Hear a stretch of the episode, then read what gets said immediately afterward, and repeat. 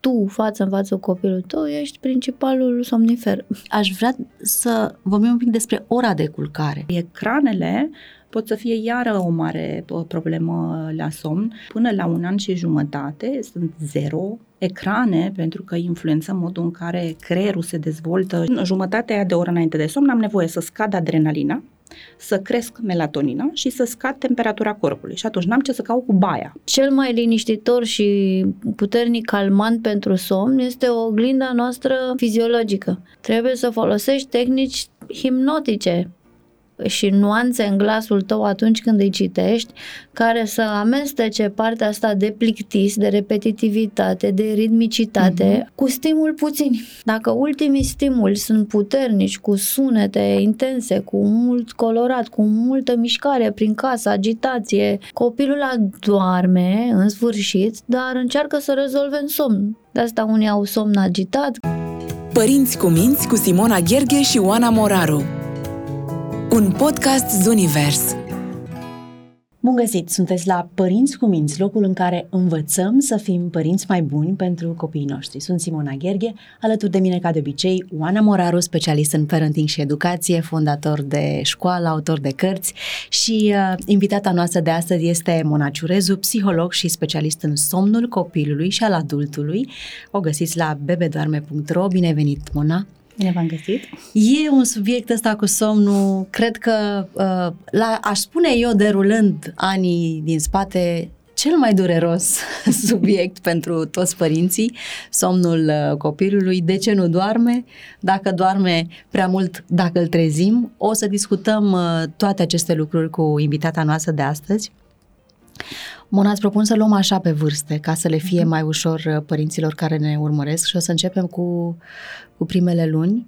Și prima mea întrebare este când ar trebui să începem să-i facem un program nou-născutului? Uh, ideea este că ceasul nostru biologic se maturizează cumva în două etape legate de somn. Prima oară se maturizează somnul de noapte și atunci noi o să vedem la un copilaj de 6-8 săptămâni că începe să lege mai multe ore nocturne, uh, iar al doilea pas este maturizarea ceasului biologic de zi și atunci vorbim de un program și acest lucru se întâmplă în jurul vârstei de 4 luni, 4 luni și jumătate. Până în acel moment, nu înseamnă că o să fie haos, că deși poate să fie haos. De cele mai multe ori este dar haos. putem să ajutăm să nu fie haos uitându-ne la perioada de veche. Și atunci e bine să știm că, de exemplu, un copil până în 6-8 săptămâni poate să stea treaz 30-60 de minute și atunci sunt unii copilași nou născuți, mănâncă jumătate de oră, se culcă și e normal. După vârsta aceasta de 6-8 săptămâni până la 4 luni, când îl ajutăm cu un program, poate să stea treaz 45 sau 90 de minute și atunci putem să ne uităm la copilul nostru dacă dă semne de somn sau și semne de oboseală. Pentru că putem să avem un copilaj care își ascultă nevoia internă, și atunci o să dea semn de somn și atunci mămica o să știe ce să facă. Sau tăticul. Și o să-l pună la somn și o să fie totul bine, da, și o să ajungă să fie odihnit, pe când dacă avem un copilaj, cum îi spun eu, fără buton de stop, și care se lasă angrenat foarte mult de mediu, da? el va tinde să nu dea semn de somn sau măcar să nu-l vedem noi și va fi cel de oboseală, care înseamnă că deja momentul prielnic a trecut și atunci părintele trebuie să fie un pic mai vigilent. De exemplu, dacă vede semnul de oboseală la o oră, acolo însemna că poate e bine să-l culce la 45 de minute. Dacă timp de 80 de minute copilașul nu dă semne, e bine să-l culce mama, tata, tocmai ca să prevină oboseala. Și dacă plânge și plânge și plânge, cum mai sunt cazuri? Putem să ne uităm, există cinci tipuri de plâns, și mm. putem să ne ghidăm și după tipul plânsului. De exemplu, plânsul, uh, dacă plânge cu ne, ne, ne, înseamnă că de fapt e foame. Și uneori ne ajută să înțelegem nevoia ca să știm exact cum îl ajutăm. Dacă plânge cu e, e, e, e așa s-a cadat, de exemplu, înseamnă că uh, corpul diafragma îi presează stomacul și încearcă să-i scoată gazele și atunci e bine să-l ridicăm, îl putem pe spate și ne continuăm uh, ce făceam noi uh, în rutină. Dacă plânge cu he, înseamnă că are un disconfort la nivelul pielii, de exemplu și poate e cald, e frig, uh, trebuie să-i schimbăm scutecul. Uh, dacă plânge cu e, așa se lung, înseamnă că are un disconfort, de exemplu, la nivelul intestinelor și s-ar putea să aibă nevoie să-l presăm un pic, să-l ajutăm să scoată gazele. Iar cel de somn este un, au, au zici că se vait așa, Mhm. dar e mai degrabă deja din zona de oboseală, că e ca și cum cască și plânge în același timp. Și atunci dacă noi cumva suntem uh, atenți la semnele copilului, înțelegem în primul rând și acceptăm, că aici e o chestie foarte importantă, să acceptăm în ce categorie se află copilul nostru. Putem să ne uităm la copilul vecinului și zicem, ia uite, s-a pus și-a dat capul într-o parte și s-a culcat, mămica n-a făcut mare chestie. Mhm. Dar al meu, cum spuneam, dacă se uită peste tot, înseamnă că eu ca părinte e să fac, din păcate, un efort mai mare să mă asigur că copilul e odihnit. Și atunci, primul lucru este să accept, să fiu atentă să văd în ce categorie este și după aia pot să-l ajut din momentul ăla. Că uh, spuneai treaba asta. Într-adevăr, uh, prima întrebare a părinților uh, când se întâlnesc cu bebeluși uh, e și altul doarme? Da, pentru că este, dacă copilul nu doarme, adultul nu doarme, după care ziua, noi, pentru că ce se întâmplă cel mai rău pentru noi adulții este că ne fragmentează ciclurile de somn. Pentru că un copil are ciclu de somn undeva în 30-45 de minute când este foarte mic, iar noi avem 90-120 de minute. Și atunci dacă avem un copil care ne fragmentează acest ciclu de somn, uh, studiile au arătat că, de exemplu, dacă au, au luat un grup de oameni care nu sunt neapărat părinți, da? și i-au trezit ca și cum ar fi avut un copil mic și 90% au avut simptome de depresie. Și atunci înțelegem de ce este nevoia părintelui să doarmă, să-și țină resursele uh, ca ziua să poată să funcționeze, că până la urmă vrem să am, vreau să am grijă de acel copil și dacă nu dorm ziua nu pot să-i dau ce are nevoie. Ce modele ai avut, uh, Oana? Modele de somn? La, la Carla. Nu, la Carla era, cum este și acum, hiperactivă intelectual, foarte interesată de stimuli din jur. Uh, Adormea foarte greu ziua, că ajunsesem să-mi consemnez într-un jurnal. Deci până în vârsta de șase luni am crezut și eu că copilul mănâncă și doarme. Nu era așa și am început să scriu, am și acum jurnalul, care erau intervale de somn trezi în timpul zilei, în primul rând, dar și noaptea, fiindcă am alăptat-o până târziu și știu că laptele ăsta de mamă se digeră repede, din două în două ore devenise aproape un tic să mănânce, așa îl consideram eu că mă trezea îngrozitor și a fost tortură pentru mine, nu, la un dat nu mai îmi știam nici numele bine. Uh, dar uitându-mă acum când e mare la ce îmi povestește, că uneori simte agitația asta internă, că nu-și poate opri gândurile, că ar vrea să se calmeze sau are dificultăți de somn uneori și luptă cu ea seara la culcare, îmi amintesc că ăsta e un pattern cu care a venit pe lume sau care în oglindă cu starea mea de agitație sau de frenezie intelectuală, cu aveam, învățam pe vremea aia pentru niște examene, trebuie să se fi transmis, trebuie să fi imprimat copilului uh, și de la mamă și poate chiar uh, încă înainte de naștere, că am lucrat până în ultima zi, am vorbit mult la clasă, am predat în fiecare zi câte șase-opt ore. Copilul se naște cu acest frenezie cognitivă, intelectuală, care e uneori obositoare. Dar ce am reușit eu să zic mai târziu, nu atunci, în crize, că greu găsești soluții când ești în criză, um, e să găsesc un mod al meu de autoliniștire și alunecare în somn sau măcar în, uh, nu știu dacă se cheamă somn, dar în odihna aia de 20 de minute, care uneori poate fi foarte, uh, foarte, foarte... Power uh, nap. Da, Power nap, da. Uh, nu, ș- nu le știam pe vremea aceea, le făceam sau mai îmi cream diverse trucuri când simțeam că nu mai pot și trebuie să dorm. O lăsam când se ridicase deja în funduleț, în picioare uh, sau chiar așa semi, să-și facă hachițele. Îi plăcea, de exemplu, să ia fiecare haină din șifonierul de la înălțimea ei, să le scuture și să le arunce. Renunțam la ordinea din șifonier și adormeam 20 de minute până le scutura aia pe toate. Sau îi dădeam un lighean cu puțină apă și niște mărgele mai mari sau bucăți de lemn și o lăsam chiar să facă baltă uneori pe acolo. Mai protejam eu parchetul numai ca să pot să adorm. Deci sacrificam obsesiile astea materne de control, ordine bine liniște și disciplină în casă. Adevărul că ăsta este un sfat bun, că nu poți să le ai pe toate, adică nu poți să fii și odihnit, să fie și casa curată, să fie și copilul culcat și hrănit. Da, mă uitam la ce îi Undeva face cu trebuie să adevărat mai plăcere ca să-mi dea renunți și un pic. mie timp. Mhm. Da, asta e important. Uh, Să spunem că am trecut peste primele trei luni care sunt un pic uh, dificile și asta e, așa cum spui și tu, trebuie să și le asume părinții că n-ai cum să faci niciun program în nicio direcție. Am ajuns la patru luni, ne putem organiza un pic mai bine de la patru luni încolo. Da. Pentru că acel ceas biologic a intrat uh, în circuit, să spunem, și atunci vorbim de un program, dar e important să explic atunci când vorbim de un program, nu vorbim de ore din alea fixe, adică se culcă copilul la 9, se Fixism, culcă la da. 1, Mhm, se culcă... Nu. De ce? Pentru că uh, atunci când vorbim de program, vorbim de o nevoie în total 24 de ore. Și atunci sunt unii copii care se nasc cu mai mult somn de zi și atunci somnul de noapte e mai scurt și se culcă mai târziu și sunt alții care dorm ziua mai puțin și dorm noaptea mai mult. Și atunci prima regulă ar fi să ne uităm în total 24 de ore. A doua regulă, când vorbim de program, și asta e valabil inclusiv la adulți, e foarte important să ne asigurăm că trezirea de dimineață nu variază cu mai mult de jumătate de oră 45 de minute, pentru că ăla este modul în care noi ținem ceasul biologic setat. De exemplu, la adulți poate să apară insomnia de weekend pentru că Eu am- de obicei. da, m-am culcat seara mai târziu, dimineața m-am trezit mai uh, târziu și după aia ziua următoare mi-e foarte greu să mă culc seara.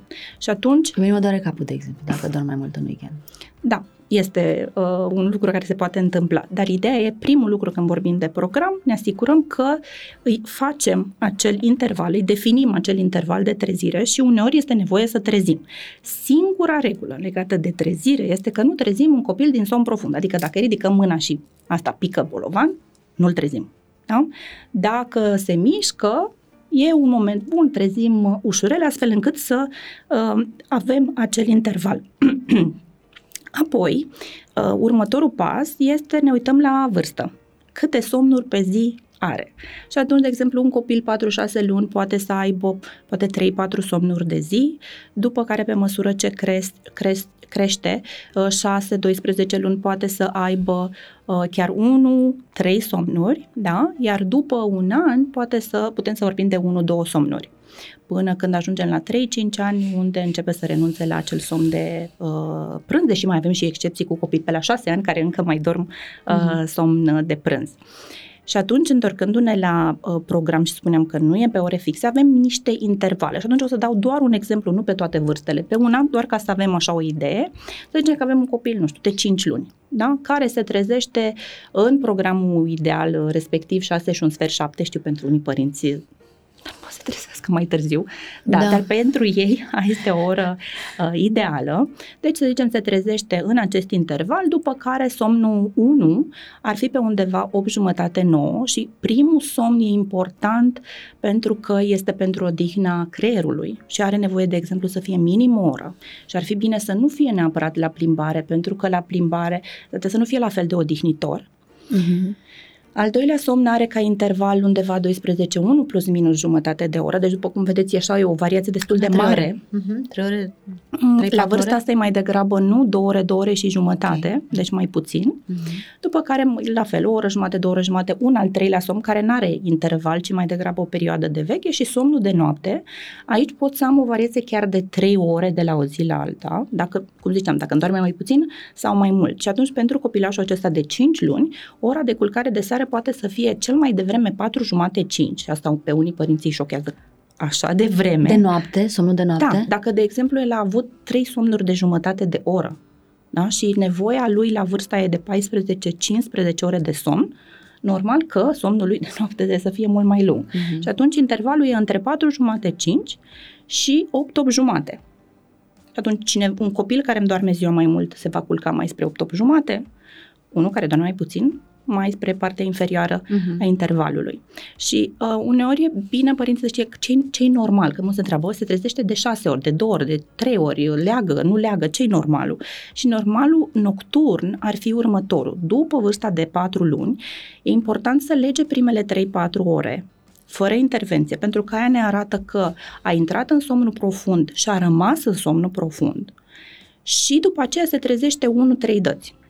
Prin urmare, dacă avem un copilaj care nu este în această normalitate și nu vorbim, ok, niște zile iese, da? ci mai degrabă de regulă nu este în această normalitate, uh, eu le spun părinților să se uite la trei lucruri. Să vadă, în primul rând, dacă nu există un disconfort medical, dacă nu e un reflux, o intoleranță, o alergie, ceva ce încurcă medical somnul, după care să se uite la program, pentru că poate să fie, să doarmă în afara intervalelor respective și atunci calitatea somnului poate să fie mai proastă, doar mai puțină, multă adrenalină în corp. Să doarmă prea mult, ziua, de exemplu? Uh, poate să fie. Există, de exemplu, după vârsta de 4 luni, al uh, Există niște limite. Primul somn, de exemplu, pe intervalul de care vorbeam, e bine să nu treacă de 10 jumătate primul somn. Uh-huh. Pentru că dacă trece primul, îl împinge pe al doilea. Da. Al doilea poate să fie 3 ore, deci uh, limita maximă a celui este de 3 ore.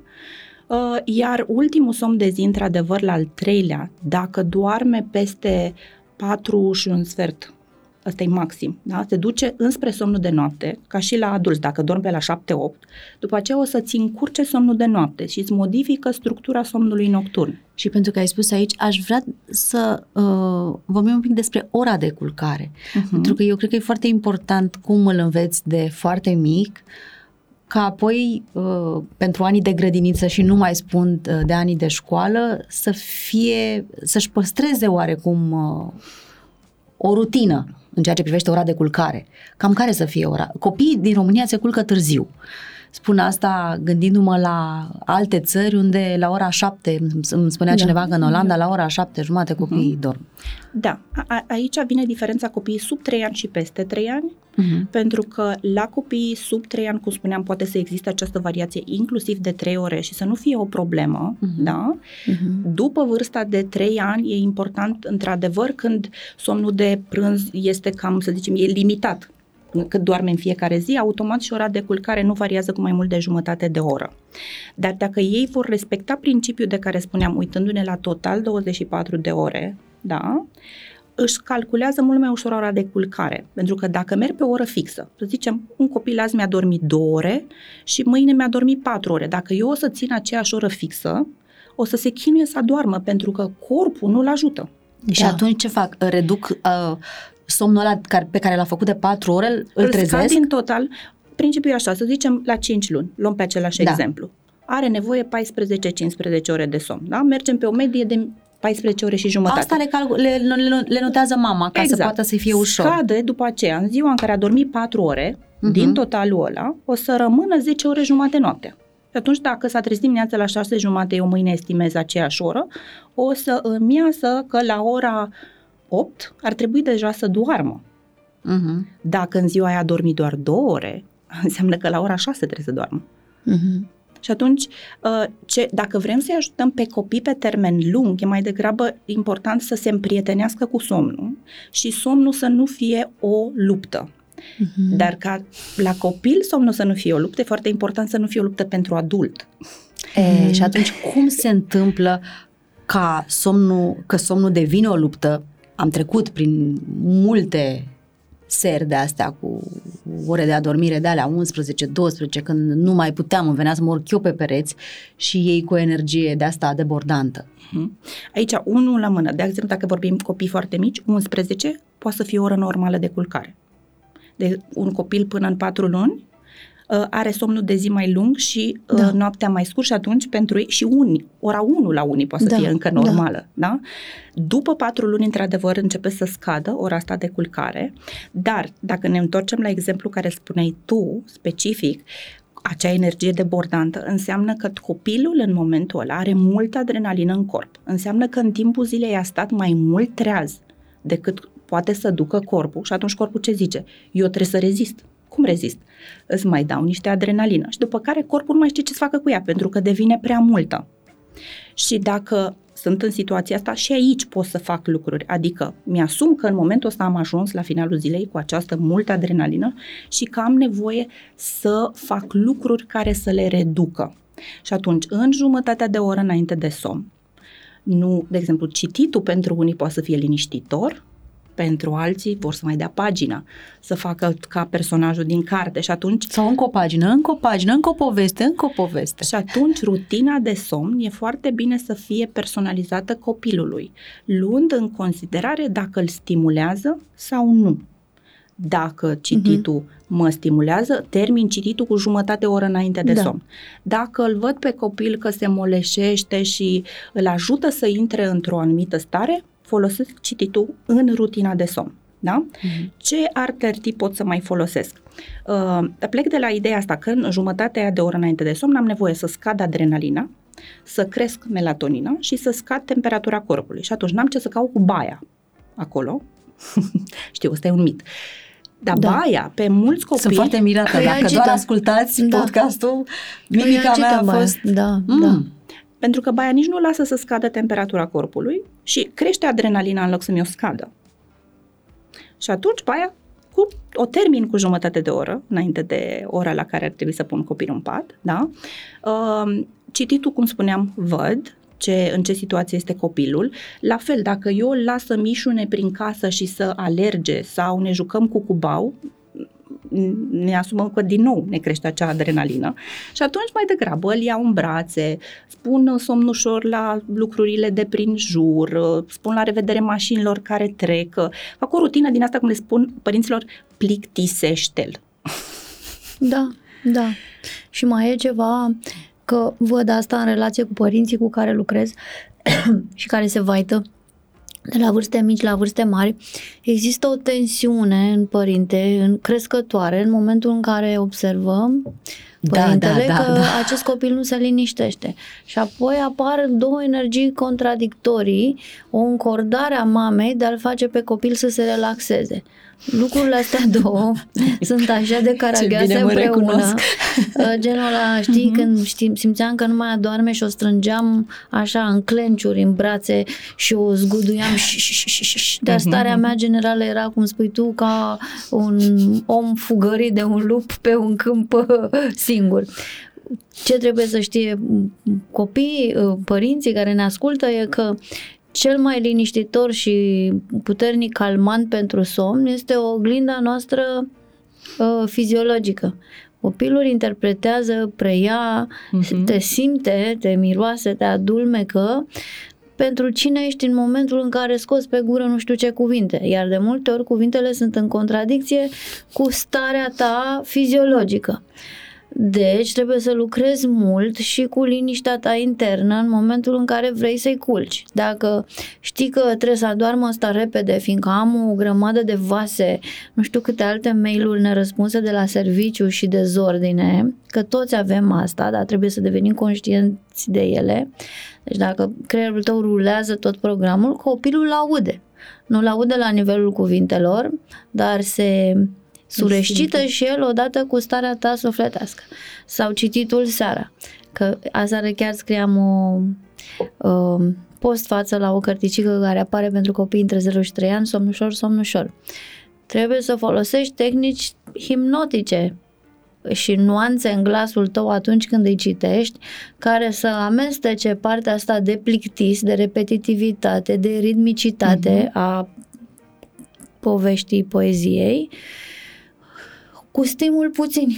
Dacă îi citești o carte de aventuri seara la culcare, copiii în mod natural se identifică cu personajul și corpul nu știe uh, ce transmite, adică el știe precis ce transmite creierul, însă nu face diferența între realitate și ficțiune.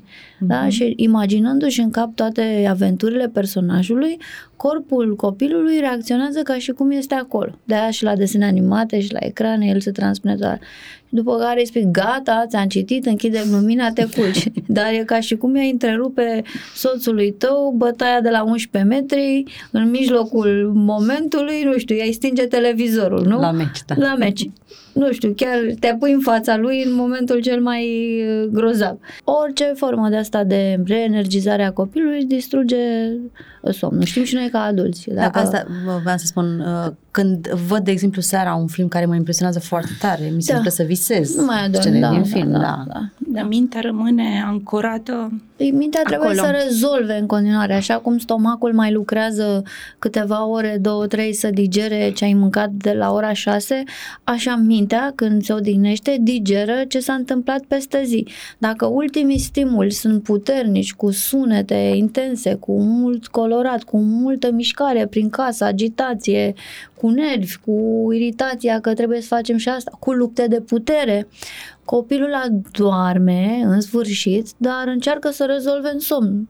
Conștientul, subconștientul uh, să echilibreze, să intre în partea asta de homeostază, de echilibru pe care corpul îl caută. De asta unii au somn agitat, că sunt lucruri nerezolvate peste zi, sau, mă rog, sunt chestiuni fiziologice, unele și moștenite, înțeleg, nu? Apropo de... Da. Dacă ne întoarcem la ce ziceam că e ce influențează și îi scoate din normalitate că unul putea să fie probleme medicale, a doua putea să fie zona asta de program, al treilea Da. este fix zona asta emoțională din ambele surse, adică poate să fie de la copil Da, cu o încărcare emoțională de peste zi care n-a descărcat-o.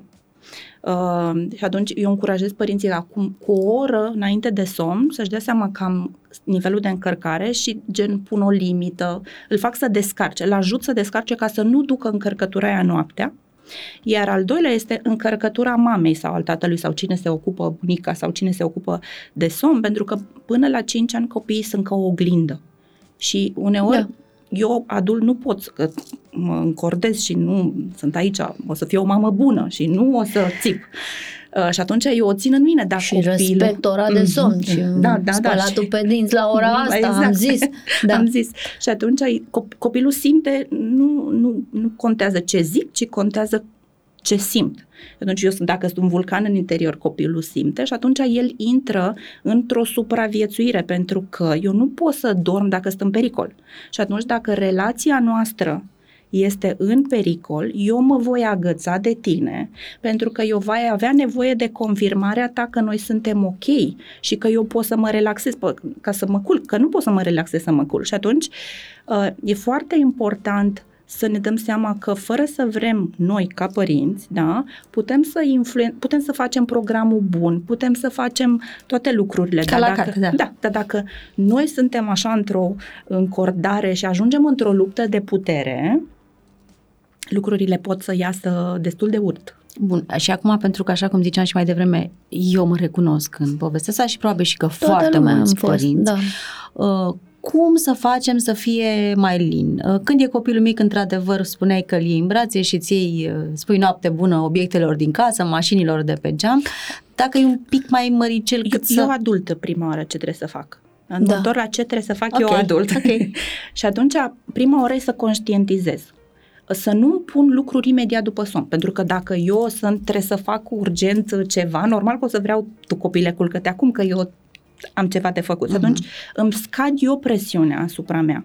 Sunt eu conștientă și pur și simplu la un moment dat pot să fac exerciții de respirație. M- m- conștient cum intră aerul sau mângâi copilul și sunt atentă la ce simt eu ca senzații, astfel încât sistemul meu nervos să răspundă și să se calmeze, astfel încât o copilul în oglindă să răspundă la asta. Deci ăsta, ăsta e primul pas, indiferent de vârstă, po- că vorbim de 3 luni sau de vorbim Da, de eu simt 5 asta ani. în clase cu 20 de copii de 14 ani.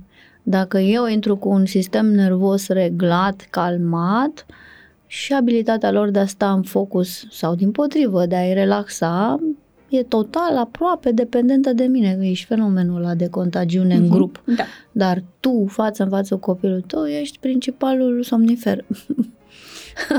Și atunci, în afară de ce pot să fac în momentul ăla, e foarte important eu să-mi dau seama, eu să fiu în contact cu nevoile mele, să mă gândesc, păi ce am eu nevoie? Cum să fiu eu în echilibru?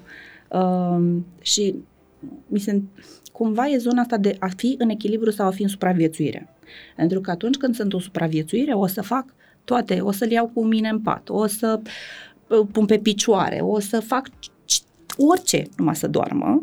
Și după care o să-mi fie foarte greu să mai ies din cercul ăla vicios, pentru că o să fiu și mai obosită și pe oboseală, o să fiu și mai mult în Plus că supraviețuire. asociază și el îndemnul hai la somn cu tensiunea și creierul face Da, alipiri între fire Da, care da. rămân acolo pe termen lung, adică e foarte greu pe urmă să le dezlipești sau să nu mai facă atingere, nu? dar de aia Asociere- ziceam de relația. Dacă Da. copilul vreau să aibă o, o relație bună cu somnul, eu trebuie să am o relație bună cu somnul meu și cu somnul lui.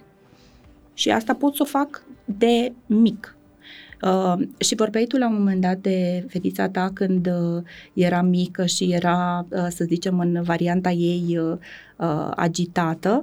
Uh, și, și acolo, de exemplu, când e nevoie să fac un program copilului, da, pot în timpul zilei că la copii agitați somnul de zi poate să fie o, mai, o problemă mai mare decât la da. de noapte. Păi, Uh, să fac întuneric. Este un mit uh, acela în care zice nu, ziua trebuie să fie uh, lumină și noaptea întuneric, cu excepția copiilor uh-huh. până la 6-8 săptămâni, care nu fac diferența între zi și noapte. Dar odată ce copilul a început să zâmbească înapoi și ne-a arătat că a trecut de acel salt mental, dacă e cu ochii peste tot, întunericul este acel buton de stop care lui îi lipsește. Uh-huh. Și atunci pot să mă folosesc de acea reducere de stimul, de întuneric. De asta noi la grădiniță, la dormitoare, reducem treptat lumina până la întuneric uh, Da. total. Da. Da. Pentru că e acea melatonină din cele trei elemente pe care o influențez prin întuneric.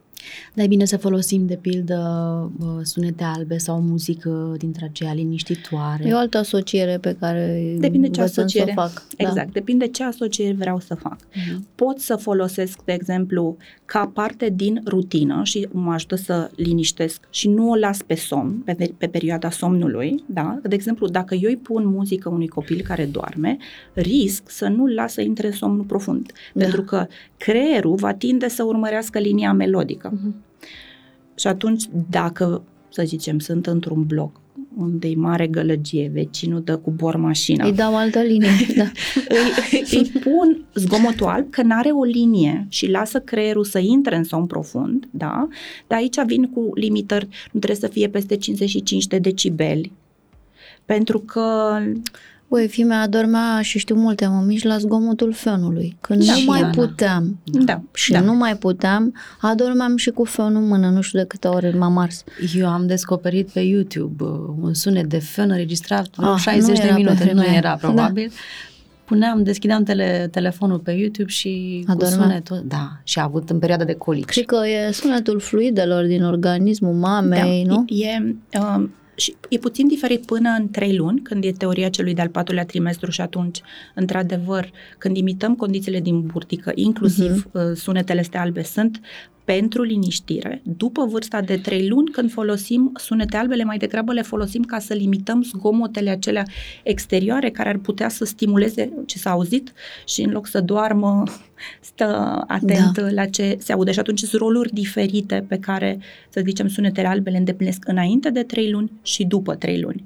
Și după trei luni, într-adevăr, ele pot să devină această asociere, pentru că pentru a-i ajuta creierul să-i spună că urmează să se culce, e bine să am 4-5 elemente care îi spun că se culcă. Că mă Mhm. duc în aceeași Un cameră, ritual. că îi cânt același uh, cântecel, că îi, uh, îi pun zgomotul alb, că îl îmbrac, îl pun sacul de dormit. Deci a, aceste lucruri, făcute și înainte de somnul de zi și înainte de somn de seară, îi ajută creierașul să zică acum urmează să mă culc. Știe ce urmează să se întâmple și deja îi dă ajutoare ca Plus să că doarmă mai gesturile ușor. astea trebuie făcute tacticos, lin, moale din partea mamei, dar dacă pac, pac, pac cearșaful, pac aia, pac periuța, pac pernuța, uh, agitația, asta se transmite în Mhm. reacțiile copilului.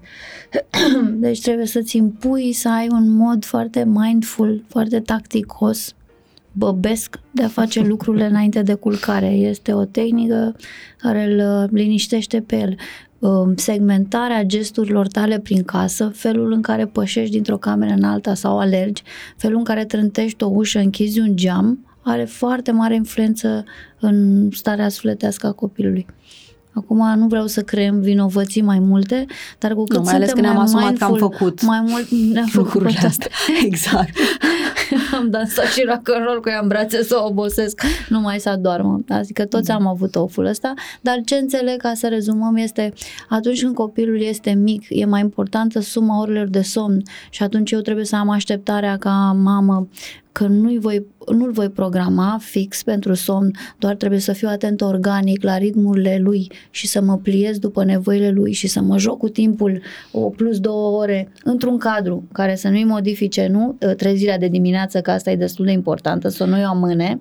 A- Asta cu ritmul e, e puțin, d- pentru că Nu. de acolo, dacă e doar de semne de oboseală, Uh, și am părinți care vin și spun, da, eu m-am uitat la semnele lui, cum mi-a dat semne, l-am culcat. Dar semnul ăla deja era prea târziu. Da, da. Și atunci uh, ritmurile merg la acei copii care spuneam că își ascultă nevoia de somn. Nu, eu ca mamă trebuie să-l văd, să-l observ, nu Da. să-i țin ritmul și să mă Dacă adaptez simt- după el exact, în primele Dacă luni. simt că Da. el nu-și respectă, atunci Mhm, fac acele mhm. lucruri, mă duc mai devreme, îs mai uh, strictă Reduc într-un din- fel cu da. numărul de ore, po- ajută să notez, Da. să monitorizez, Da, să da. mă asigur că nu este obosit. De exemplu, un copil care uh, nu e obosit și este în limite normale, adorme între 5 și 20 de minute.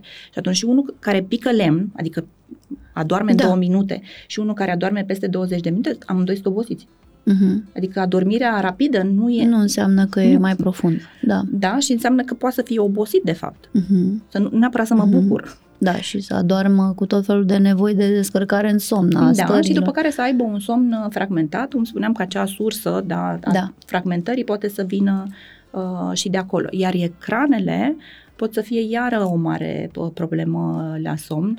Aud uh, tot mai frecvent uh, din diverse motive. Pot să înțeleg vreau să mă duc acolo, vreau să fac alta și Îi um, dau- îi, îi, îi pun uh, ecran, dar dacă ar fi, de exemplu, să aleg, mai degrabă poate aș pune doar să audă decât Audio să e și cea mai vadă. bună. Da. Uh, Iar la zona de ecrane până la un an și jumătate sunt zero uh, ecrane pentru că influență modul în care creierul se dezvoltă și neurotransmițătorii. Am vorbit Uh, despre asta da. de prea multe ori. Sper să ne Da. audă toată lumea, deși văd în jurul meu din ce în ce mai mulți oameni care rezolvă cu ecranul Și am văzut un crizele și bebeluș în dramele. avion cu un telefon. Da, Și cu Da. abilitatea extraordinară de, a, da. de a-l folosi. Iar după un an și jumătate, când, să zicem, intervin uh, ecranele sub o formă sau alta, uh, este bine ca ecranul să n-aibă ce să caute cu 90 de minute înainte de somn. Uh-huh. La adulți uh, gestionăm și cu 30. Dar la copii e bine cu 90 de minute înainte de somn să nu avem uh, ecrane. Mhm. Da, uh, aud foarte multe mame care se plâng uh, când copiii deja au trecut de 6, 7, 8 luni, chiar un an și, uh, că nu pot să adoarmă uh, decât la sân sau se trezesc noaptea și suzetează sânul Mhm. Și ele sunt uh, realmente epuizate de obiceiul ăsta. I- Ideea ce, ce e bine să se știe despre aceste asocieri, că așa se numesc asocieri Și de somn, suzeta, inclusiv da, suzeta. E tot o asociere. Deci creierul nostru, odată ce a trecut de acel prag de 6-8 săptămâni, da, începe să formeze asocieri, vrem sau nu vrem. Adică și de la momentul ăla, în funcție de modul în care copilul este adormit, da, el își creează asociere. Ca să dorm, trebuie să se întâmple asta. Și sunt patru asocieri diferite, adică e adormirea de zi, readormirea de zi, adormirea de seară și readormirea de noapte. S-a întâmplat, de exemplu, au venit părinți la mine și am zis, eu am citit și uh, l-am adormit și adorme singur. Dar noaptea tot, apropo de suzeteală și așa mai departe. Pentru că la readormire nu au aplicat într-un fel aceleași reguli ca la adormire. Asta este unul. Doi, asocierea în sine nu duce la trezire. Adică e ceva mă trezește și eu nu pot să mă culc decât dacă primesc acea asociere. Și la patru luni se consolidează aceste asocieri. Pentru că apare acel salt mental al așteptării și zice, mă trezesc noaptea și eu mă aștept să fie sânul, suzeta sau ce a primit el la momentul respectiv. Lucrurile astea se pot schimba pentru că până la urmă e un obicei și ne gândim cum schimbăm un obicei, creăm niște noi legături Da. da. neuronale, iar la copii durează 3 săptămâni să merg pe un nou traseu să creez o altă asociere. Dar normal, ca oricine, când mă scoate cineva din zona mea de confort, voi reacționa, că în primul rând nu știu ce să fac. Că dacă până acum am mai culcat la sân și acum nu mai mă culc la sân, eu nu știu ce să fac. Și atunci, Și care ar fi soluția? Să-l culce cineva din familie, altcineva? Uh, Ce este interesant e că asocierea e cu persoana și atunci chiar dacă, de exemplu, să zicem, mama zice, nu, culcă-l tu.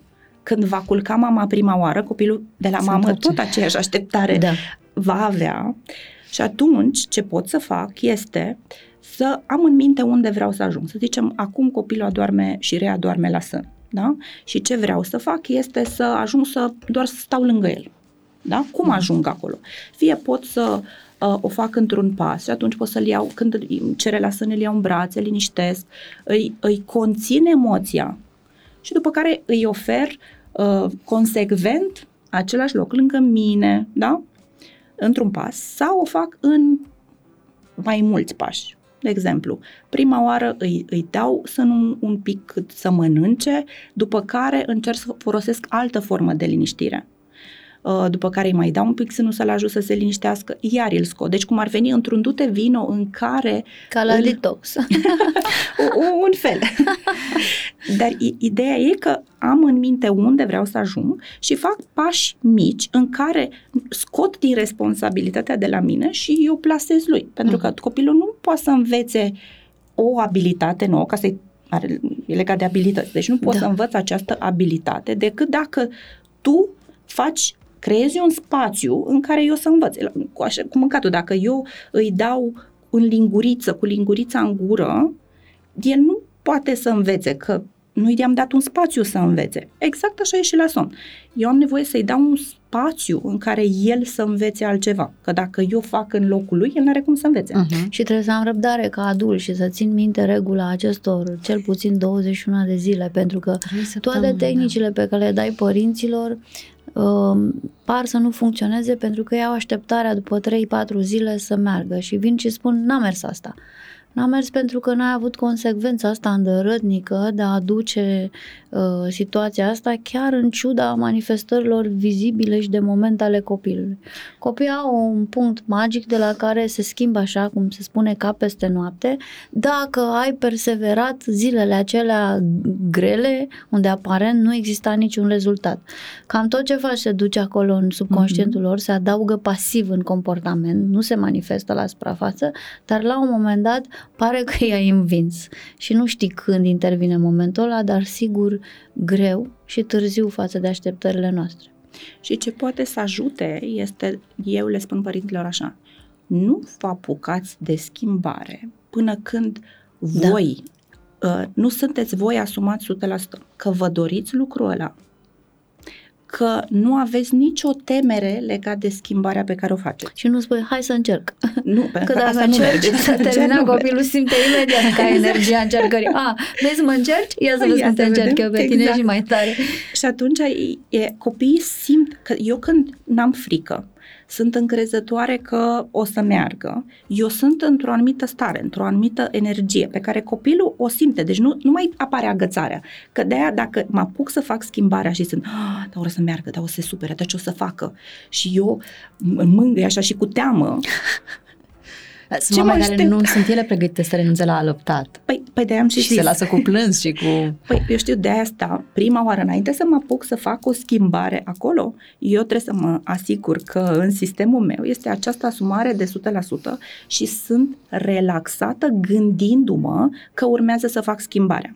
Dacă nu sunt, trebuie să mă uit să văd de ce nu sunt? Poate nu sunt eu pregătită, poate am niște frici legate de supărare sau divers, la fiecare persoană poate să fie altceva, dar e foarte important procesul ăsta ca să pot să fac să fie mai ușor și pentru mine și pentru uh, copil.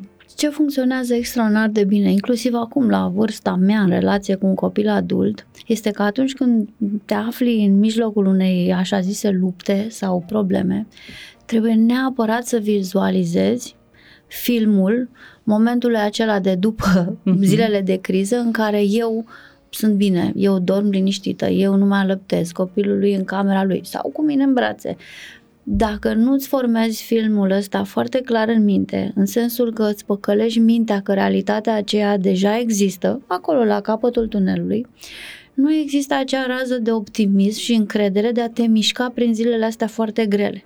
Mm. După ce ți-ai convins mintea că mintea nu știe diferența între realitate și ficțiune, că realitatea aceea există, de exemplu vreau să slăbesc, da?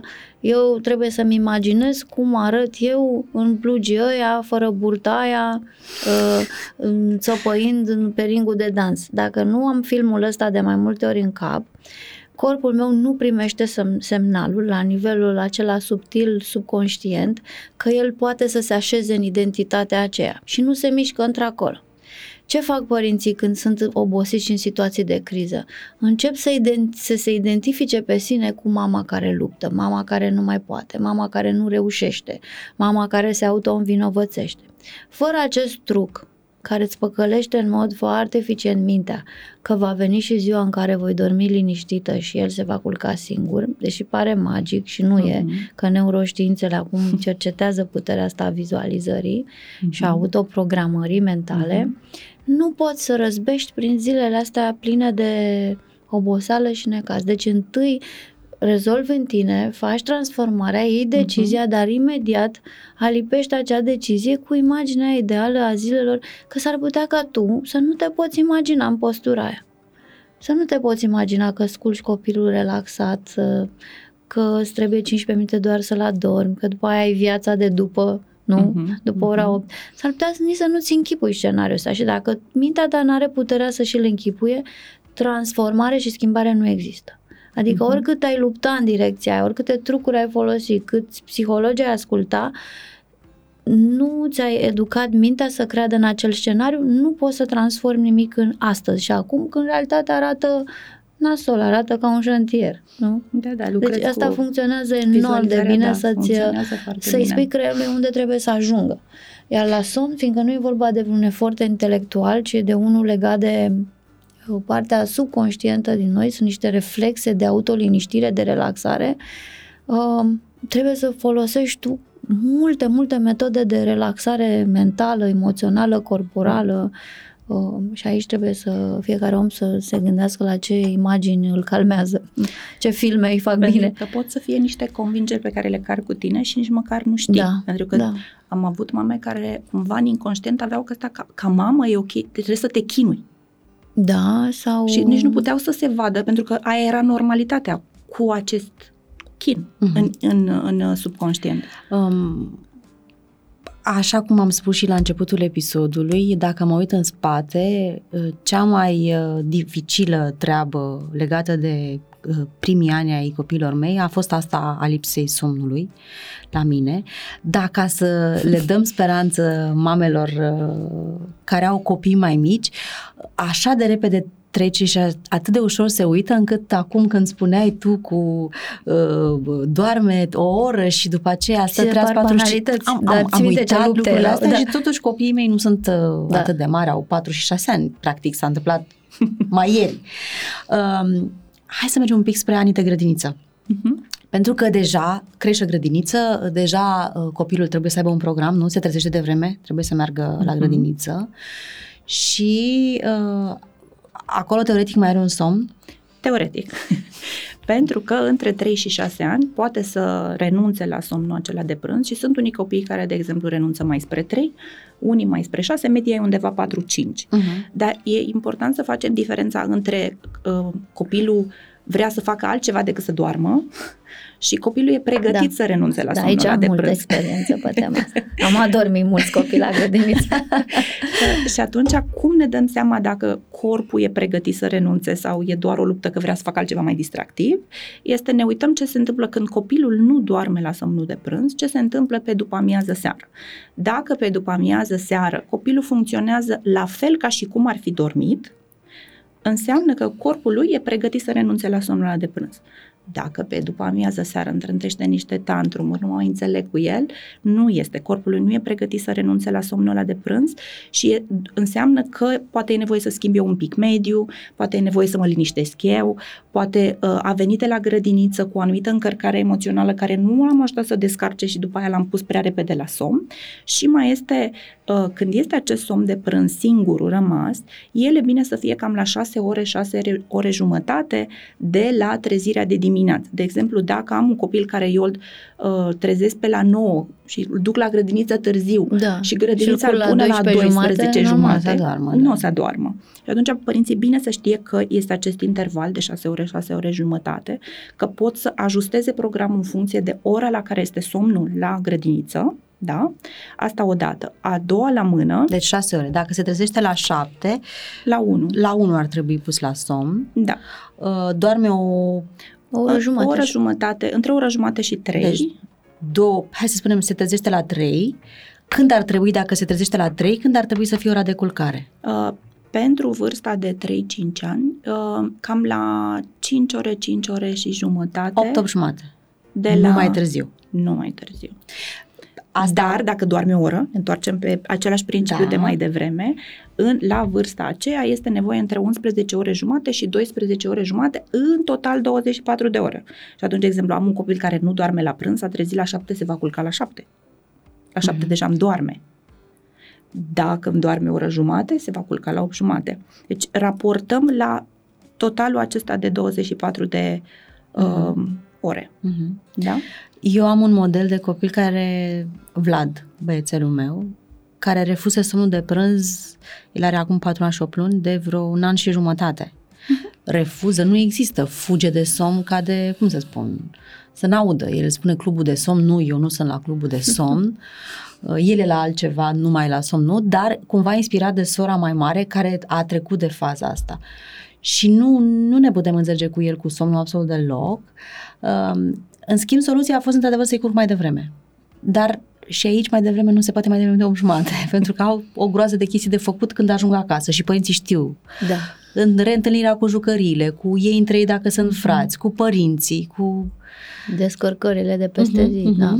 Pot să încerc cumva, poate în weekend, apropo de recuperare, că uneori mai putem să ajutăm cu o recuperare pe aici, pe acolo, în weekend, când uh, uh, putem să culcăm mai devreme și să-l ajutăm să mai recupereze un Ok. pic din somnul acela. Și atunci, de exemplu, dacă vorbim între 3-5 ani, în weekend pot să-i dau posibilitatea să doarmă 12 ore, 12 ore și jumătate și atunci să-l culc mai devreme, să-l ajut. E adevărat că recuperarea somnului nu este completă, în sensul că, de exemplu, somnul profund se recuperează complet, somnul REM cel cu vise cam jumătate, iar non-REM în primele stagii nu prea le recuperezi odată ce le-ai Da. uh, pierdut. Dar uite, e așa acum un trend printre părinți, apropo de ce ziceai de clubul de somn, din grădinițele astea private care oferă și opțiuni, uh, de tipul copilul meu nu doarme, vreau să nu-l culcați la somn, că nu mai are nevoie, vreau să-l duceți să coloreze, să deseneze, să facă altceva.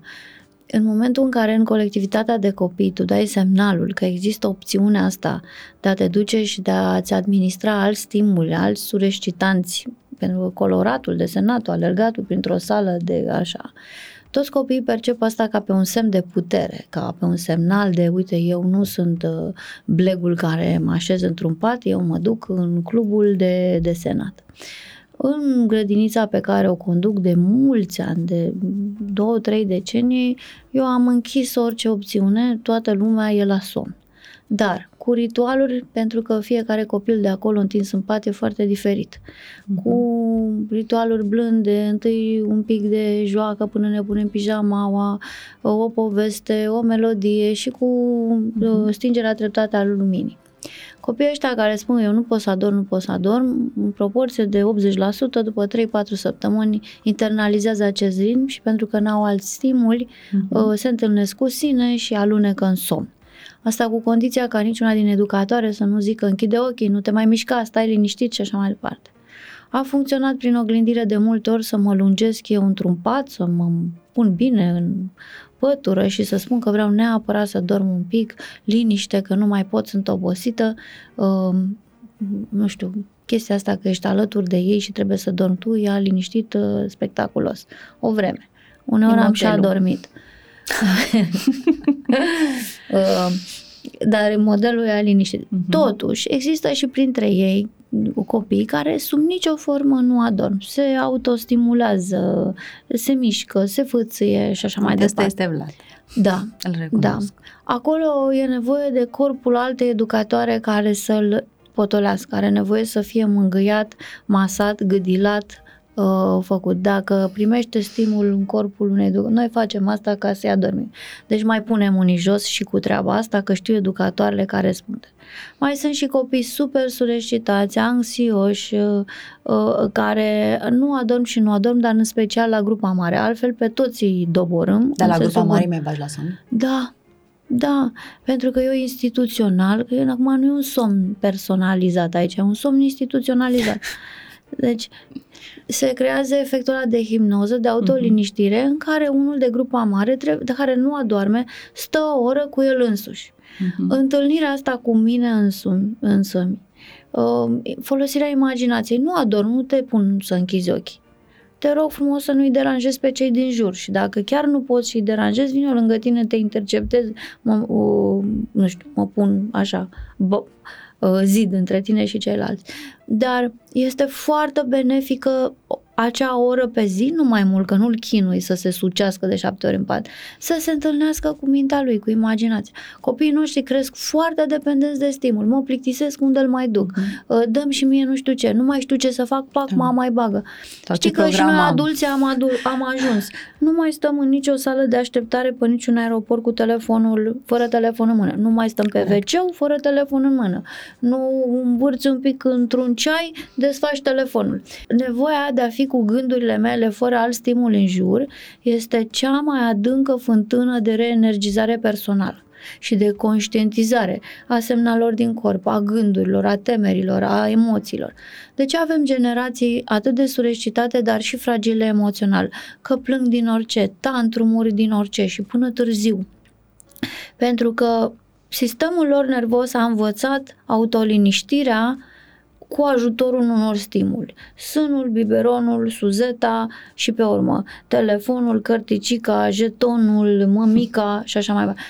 Noi avem misiunea extrem de importantă, încet, treptat și cu blândețe, de a da copilului cel mai important lucru pentru viață, capacitatea de autoreglare pe cont propriu. Mhm. Ora aia la grădiniță pe care voi o negociați în grădinițele particulare, doamnă, vă rog pe al meu să nu-l băgați la somn că nu vrea, este toxică. Dacă eu fac alegerea să-i dau copilului stimul în mijlocul zilei când creierul lui oricum e bombardat de stimul până la ora 1 la grădiniță, că da, de vreau să fac de toate cu el, uh, nu cedați cine s- sunteți manager, nu știu, director de grădiniță de stat, nu cedați. Există un mod blând de autoliniștire în timpul somnului fără să-l obligi pe copil să închidă ochii.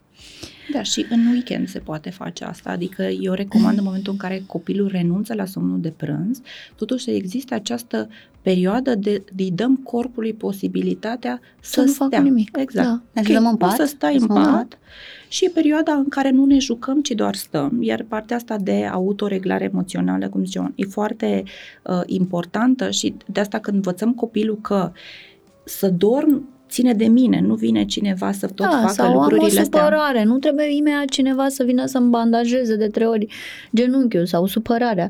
Am creat și se creează acum așa în, în bucătăria asta a parentingului modern, o extremă, că nu toți, a copilului care nu mai poate să-și autoregleze emoțiile, trăirile, micile suferințe și naturalele suferințe fără o cârjă fără un obiect, fără o pastilă, fără o... Da? De exemplu, Dacă- dacă Vlad m, sau oricare alt copil a internalizat și a pus deja eticheta eu nu adorm, eu dorm greu, eu mă fâțâi, tu ai transmis creierului acel film de care vorbeam mai devreme, acel scenariu în care nici nu există versiunea mea relaxată, calmă și Mhm. sigur că va lupta cu ideea asta, cu versiunea care nu există. Deci manipularea asta a copilului într-o autoliniștire ține de crearea întâi a unei versiuni potențiale imaginare despre Xulică cel liniștit, relaxat și asta se întâmplă încet încet, dar dacă el asociază nesomnul cu puterea de la grădiniță de a merge în altă cameră, e nenorocire, adică greu îl mai... Unul dintre motivele pentru care cel Scuze, puțin că- uh, pe noi da. ne-au determinat să, uh, ok, nu, nu Că dormim, dormea asta târziu e, a seara. fost să uh, tragem ora de somn jos, pentru că, într-adevăr, dormeau foarte târziu seara. Da. 10, 11, uneori Da, mai 11 este și și de jumătate, ceea ce bioritmul mi se copilului. părea Mhm. mult mai nasol decât uh, să nu doarmă la prânz. Am văzut că studiile au zis clar că există persoane de noapte și de zi, nu? Night Da, owls da, și... Da, sunt uh, bufnițe și da. privighetori, care are legătură cumva cu ora de dimineață, dar și acolo, deși există zona asta temperamentală și acolo poți să Mhm. mai reglezi cu lumina, cu stimuli, Mhm. cu una, cu alta. Dar legat de ce spuneai tu, uh, Oana, e foarte importantă chestia asta de uh, copilul are nevoie să învețe că el poate să-și gestioneze emoțiile, dar sunt doi pași în care Până până, acolo. până acolo. Unu, are nevoie copilul să știe că emoția lui e acceptată. Asta înseamnă Da, că da. părintele îl ia în brațe, nu pleacă să se plimbe cu el prin cameră, nu începe să vorbească mult, ci pur și simplu îl ține în brațe, arătându-i că e în siguranță cu emoția lui. Da? Mhm. și îl lasă pe el să simtă în corpul lui și să trăiască treacă prin emoția el, aia da. până la capăt, până când el își internalizează, știu, eu pot să fac față emoției astea. Și odată ce o tot trece cu părintele, dar nu părintele vine și îl salvează pe el de emoția Și nici lui. nu spune, hai nu mai plânge că nu nimic, hai că Da, da, rezolvăm, da. nu? Deci întâi Nu, îl doar- lași doar să da, treacă. e ok. Da. Eu stai aici. Adică Da. Brațele mele sunt un mediu de siguranță, ce simți tu este ok. Și atunci emoția vine și trece. Trece. Da? Și atunci, ulterior, când ajunge la grădiniță, pentru că el a învățat despre el, bă, emoția asta când vine, ok, eu pot Trece, să-i fac dar nu trebuie să față. mă salveze. Exact, da. nu trebuie să vină cineva să facă un voodoo ca Mhm, să sau mă mai dea o scoată de jucărie. acolo, da? Da. Va putea să facă Mhm. această reglare, dar până când nu primește această coreglare, nu va putea să facă autoreglarea. Și, și um, aici ne întoarcem tot la, la părinți, că ajută foarte mult să-mi dau seama de ce îmi vine să-i arăt jucăria, de ce îmi vine să-i vorbesc, de ce îmi vine să-l tot prim, pentru că de cele mai multe ori sunt niște emoții cu care eu nu pot să stau. Și atunci ideea este că mie mi-e greu cu emoțiile mele, îți fac ție ceva în exterior ca tu să nu mai simți ce simți, ca să pot să stau și eu cu ale mele. Și atunci ajută cumva să fim blânde așa cumva cu noi. Da. Să zicem, băi, ok, știi, eu n-am primit asta. Mie mi se spunea altfel. Și atunci stau eu cu mine cu ce simt întâi ca să pot să-i dau copilului. Eu nu pot să dau ceva ce n-am primit. Dar pot să-mi dau eu mie întâi ca după aia să pot să ajung să dau copilului. Mhm. Și aici zona asta de compasiune față de mine ajută foarte mult ca să pot să am compasiune pentru uh, copil. Da, sau cine are un creier mai științific și s-a săturat de bla bla ăsta iubește-te, vindecă-te, am mămici de-astea corporatiste care hai lasă-mă cu iubirea și nu suportă discursul, există următorul adevăr științific. Emoția este o chimie care dacă nu trece prin tot tunelul ăsta al corpului nostru, rămâne blocată, Mhm. stocată, reprimată, furioasă, bolovănoasă, indigestă, rămâne și se manifestă în altă parte. Deci, chimic vorbind, când te apucă ceva, trebuie să stai cu ea și să spui întrebări sfredelitoare detectivice. A, cum se simte asta acum? Pe unde o simt? Mm, ce văd când văd asta? Mm, simt miros de cafea când simt furie sau din potrivă când spuneai tu adineauri când mă simt liniștită. Ce înseamnă cafeaua pe mine? Cum se simte? Adică există și o metodă, să zicem așa, ca o scară pe care o poți folosi interogându-te la nesfârșit, dacă nu-ți place aia cu iubirea de sine, Uh, și stând așa ca cu un gândac care se mișcă prin tine, cu penseta, ia să vedem acum unde ești, acum ce simți, de ce simți așa, ce imagine ți evocă asta, de ce mă simt copleșită, de ce simt asta. Uh, se face și mai densă emoția, se face și mai grea, ai senzația că trebuie să fugi de ea, ai senzația că lasă că nu-i nimic, hai că ești ridicol. Nu, stai cu ea, stai cu ea ca în fața unui gândăcel care trebuie analizat până în ultima. Stând așa foarte mult cu o emoție și interogând-o din toate punctele de vedere, inclusiv pe unde simți, de ce mi s-a răcit umărul ăsta, de ce simt mirosul de cafea, de... se întâmplă ceva minunat, pentru că corpul este un fel de malaxor așa prin care trec, nu? Curge, trece în altă parte emoția, se sublimează, se consumă și ești mai ușor. Și nu mai ai nevoie să reacționezi lângă copil. Dar dacă copilul meu plânge și eu simt atunci durere, vinovăție, mi se Eu simt activează panică. Panică, panică. Asta înseamnă, nu vorbesc neapărat cu că trebuie să stai cu tine să-ți amintești un moment de panică oarecare. E ca și cum ar fi un pericol. Da, Deși da. copiii nu sunt și în să pericol. o lași să treacă prin tine Ok. panica aia până la paroxism, cu tine în pat undeva, interogând-o, urmărind-o, vorbind cu ea, simțind-o prin corp, a, a, asociind-o cu mirosul, cu imagini. Și să-i cu... lasă plângă? Nu în timpul ăla. Nu. Nu, nu, nu. nu. Dă-i munca cu tine și după Aia care... când ești da. bine și relaxată. Știi că noi când suntem bine și relaxați dăm totul la o parte, dar ce bine acum, dar Da, acolo da. e momentul prielnic să lucrezi cu your shadow, cum se spune, cu umbrele tale. Asta, de Da, câte da. ori mă surprind fericită, bine liniștită, mă gândesc, ăsta e un prilej acum, când am timp, să lucrez cu ceva care uh, simt eu că în timpul zilei îmi face rău. Mhm. De exemplu, resurse. văd un mesaj de la un părinte în timp ce conduc și văd că, să zicem, sună are reproș. Mie mi se activează uh, chimic un sentiment ăsta de mamă ce am greșit, îngrozitor, cum m-am dezamăgit. Când am constatat când și unde mi-a apărut prima oară această stare, la grădiniță, la patru ani, când i-am spus directoare, hei, cu Tărescu n-a dormit la dormitor și asta a explodat la adresa mea. Ce îmi spui tu mie că părăși copiii, știi cum fac educatoarele? Deci am simțit că mă anihilează furtuna emoțională. Mie mi-a rămas tocată treaba aia că atunci când uh, am de spus ceva sau de făcut ceva și celălalt îmi reproșează, mă anihilează prostie, nu? Că până la urmă... Dar chimic corpul meu, până n-am lucrat cu emoția asta de reproș, de panică, că nu sunt bună, că am greșit îngrozitor și știu că asta au foarte multe femei în România, uh-huh. uh, dar nu odată, de mai multe ori, așa, și n-am lăsat-o să treacă pe bune, să stau cu starea aia, n-am putut să am seninătatea aia, ok, am greșit, ia să vedem ce vreau ăsta, ia să-l servesc, ia să-l ajut luam totul foarte personal. Și realitatea este că ne e atât de greu cu copiii noștri, fiindcă luăm foarte personal tot ce fac ei.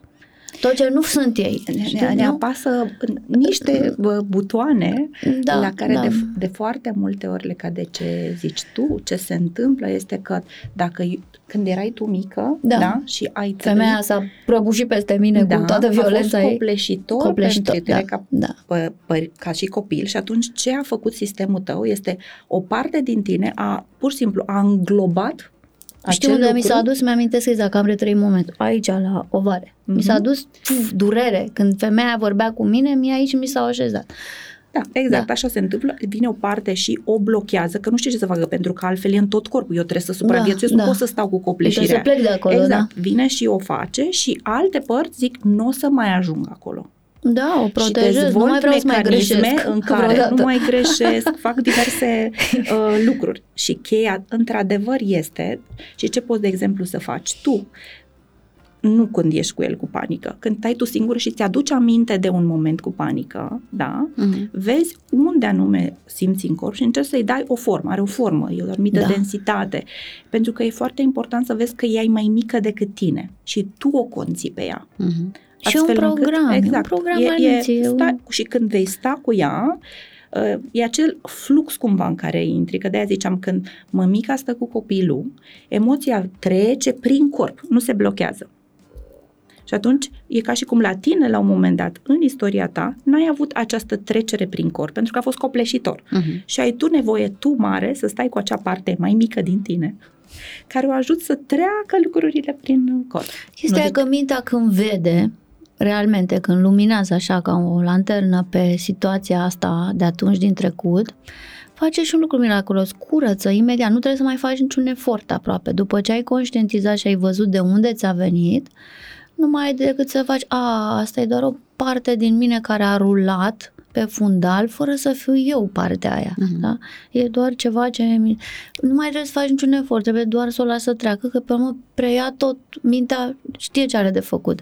Că mulți oameni nu se apucă de terapie uh-huh. sau uh-huh. introspecție pentru că au senzația că după ce au descoperit ceva la nivel intelectual și emoțional trebuie să mai facă nu știu câte eforturi ulterior. Nu.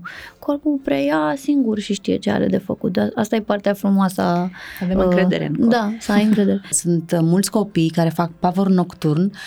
E o chestie înfricoșătoare ca părinte în momentul în care exper- experimentezi treaba asta și uh, vreau să ne spui tu, Mona, ce e pavorul și de ce îl fac unii nu, și copii. întâi cum arată, că unii oameni nu știu. Da, da, știu, da, da, da, și cum da. să-l identifice. Da, da. Uh, deci, în, în, în primul rând, de obicei se întâmplă la somn de noapte, dar uh, sunt și uh, cazuri la somnul de prânz. Uh, și a, din afară zici că copilul a fost posedat. exact, a fost posedat, bă, e cu ochii deschiși, dar de fapt el este în somnul profund în momentele și, și poate url. să fie, da, violent. Și nu te aude. Să, nu, nu te aude. Pare să integrezi, răsp, unii copii în situația aia răspund parțial la niște lucruri ale tare, că asta te poate duce în eroare, că zici că este treaz, dar de fapt nu este treaz și doar să dureze între 15 și 30 de minute. Ce e important în momentele alea este să nu-l trezim, ci mai degrabă să ne asigurăm că nu se lovește, că e în siguranță. Nu aprindem lumina dacă e noaptea? Nu. Ok. Doar dacă s-a dat jos din pat și nu știm pe unde e, da, ok, da. dar prindem lumina să-l, uh-huh. să-l căutăm, că se poate întâmpla. Am fost copii s-au băgat sub pat, s-au băgat după... Dulap, uh, da, da, exact. Și atunci, uh, siguranța în primul rând și lăsăm să treacă evenimentul. Dacă el se întâmplă cu frecvență mare, adică gen minim trei zile pe săptămână, o perioadă lungă, putem să analizăm mai bine ce se întâmplă acolo. Dacă este o din când în când nu este o problemă sau dacă nu e peste 30 de minute. Însă, ce e bine de știut de pavorul nocturn, că el este dat de oboseală, deci prea multă adrenalină în corp și stres. Adică lucruri pe care eu nu le-am descărcat în timpul zilei și îmi vin uh, noaptea. Și atunci, uh, de fiecare dată când părinții reglează astea două, ajută copilul să fie odihnit, îl ajută să Se regleze conectează, și... exact, îi jucă, exact. își râd suficient, Mhm, mhm. aleargă împreună. Da, că și râsul e o formă de descărcare da, până la urmă. mulți Plânsul părinți și râsul. sunt un pic Mhm. deconectați și foarte serioși și parcă nu fac rău copilului, dar el totuși descarcă în somn ceva, o nevoie pe care n-a... Și ce știu de la uh, Ana a făcut câteva episoade de pavor, că nu și amintește nimic. Nu, că e Da. în somnul Da. uh, profund. Mhm. Diferența între un coșmar, de exemplu, și un pavor, că și coșmarul ai zice că e pe acolo, că și acolo poate să urle dacă vi, dacă Nu ar e vi pe se acolo. întâmplă. Sunt unii părinți care l-au experimentat, pot să creadă că, dar diferența majoră este că în coșmar copilul spune, am visat aia, am Da, făcut da, aia, mi s-a da. întâmplat nu știu ce, și a doua zi își aduc aminte și îți spun ce Da. li s-a întâmplat. În pavor nocturn nu își aduc aminte pentru că de fapt el doarme și el este în acest somn profund și pavorul nocturn face parte din categoria parasomniilor, unde este și vorbit un somn, de exemplu. Mhm. Și de cele mai multe ori se întâmplă în acele trei primele 3-4 ore și cele mai multe, mai sunt și în a doua parte, că mai e un spike, să zicem, de un vârf de somn profund și în uh, a doua parte a nopții. Cam până la, pe la ce vârstă pot să facă pavor? Cred că și adulții. Și adulții pot să facă pavor. Ok. Am auzit Dar într-un uh, avion. procent mult mai mic. Uh, cele mai multe sunt mai degrabă între 3 și 7 ani. Acolo e cumva un vârf, pentru că teoretic și vârful fricilor e între 5 și 7 Mhm. ani și atunci e- există o corelație cu zona asta și de frică. Așadar să nu se sperie, Să nu nu, se s-a sperie. întâmplat ceva, nu, Nu e ceva ce l-ai dăm traumatizat. o fugă, nu știu, face programări la neurolog, la... Nu, nu. Doar se asigură că este în siguranță, îl lasă să-și continue după aceea somnul că o să-și uh, uh, revină și monitorizează, se uită la somn, vede cum e cu stresul și dacă este cu o frecvență mare, atunci poate să meargă la un somnolog. Ok. Uh, uh, vorbim un pic de anii de școală, uh, pentru că pf, uh, mm, unul dintre copiii noștri este la pregătitoare acum și recunosc că în grădiniță am făcut greșeala. Acum, uitându-mă în spate, a fost o greșeală. Să nu-i trezesc așa să-i duc la un program. Ajungeam și noi pe la 9 jumate, 10. Da. Și acum este foarte dificil. Mă rog, acum nu mai este dificil, dar în primele luni a fost extrem de uh, grea trezirea. Cum facem să pregătim copiii de școală și cu- care să fie programul unui copil de școală, de somn? Ce nevoie are de somn? Uh, copiii de școală, în marea majoritate, sunt undeva între m, zona mică, să zicem, 9 ore, jumate, 10 ore și jumătate. Ne ducem spre adolescență, uh, unde ajungem 8-9 ore. uh, Ok. Deja e ca... ca un aproape un Mhm. adult la zona de adolescent uh, și mergem pe principiu de pregătire cu reducerea trezirii de dimineață. Deci nu culcăm seara mai devreme, ci mai degrabă în fiecare zi ne apucăm și trezim mai devreme. Nu recomand dacă acum suntem la 10 să ne mutăm la 7. Te, nu. te referi la pregătirea la pentru... pregătirea pentru... E Aia bună și din- pentru vacanțe asta, din, la final de uh, august, vacanțe. da. da. Da. Și atunci mă apuc și uh, la două, trei zile mai scad 15-20 de minute Mhm. uh-huh. din ora aia de trezire cu regula aia că nu trezesc din somn profund. Aia rămâne valabilă, da? Și atunci tot scad, scad, scad și automat și ora de culcare automat Da. da. vine și ea, dar nu invers, adică pentru că am întâlnit de multe ori situația părinții culcă seara mai devreme, dar păstrează ora de trezire târzie. Normal, copilul nu va adormi, Mhm. și riscă și să nu mai asocieze mersul la somn cu somnul.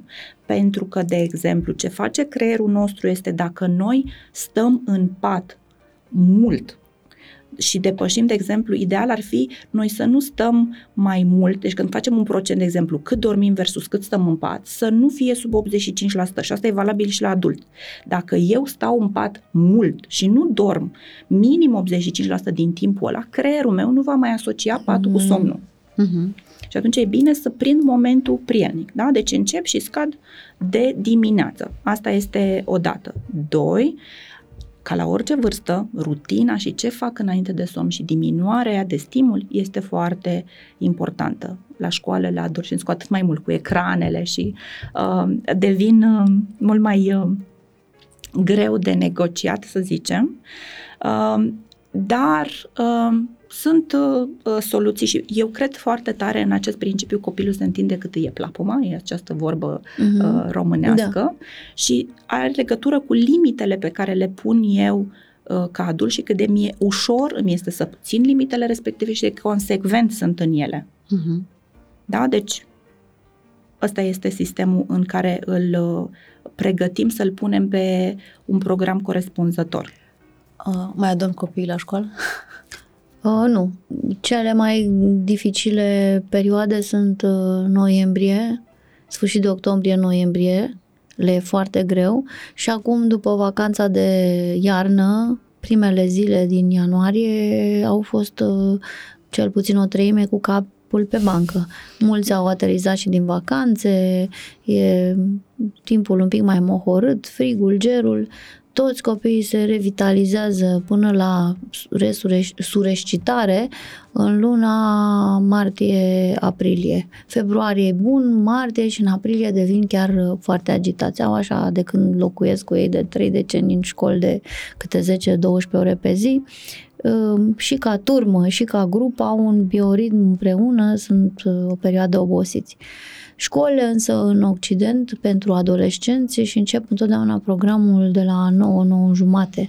Noi încă în România n-am făcut asta, Sunt cred și școli cu că șapte poate ne jumătate. confirmi Șapte și tu jumătate, da. că Sunt totuși școli adolescenții, licee. preadolescenții au nevoie să Dar se li se trezească schimbă mai târziu. bioritmul, li se schimbă bioritmul și ei tind să, să adoarmă mai târziu și dimineața Da, că e să sentimentul doarmă. ăla că sunt liber și mai- fac ce vreau la seara. Da, plus că apare zona asta importantă de socializare Da. și uh, atunci uh, socializează și acum telefoanele sunt din ce în ce mai folosite pentru zona de socializare și atunci când stau cu telefonul, cum spuneam, și mi-am și blocat creierul, mi-e foarte greu să cobor uh, stimularea. Se citește din ce în ce mai puțin, Da. uh, care ar putea să ajute, de exemplu, cititul la adolescenții înainte de uh, culcare și dar uh, știu că în, în afară au fost tot felul de petiții care s-au făcut, în, cel puțin în Statele Unite, că și ei încep Da, de vreme. Da. da.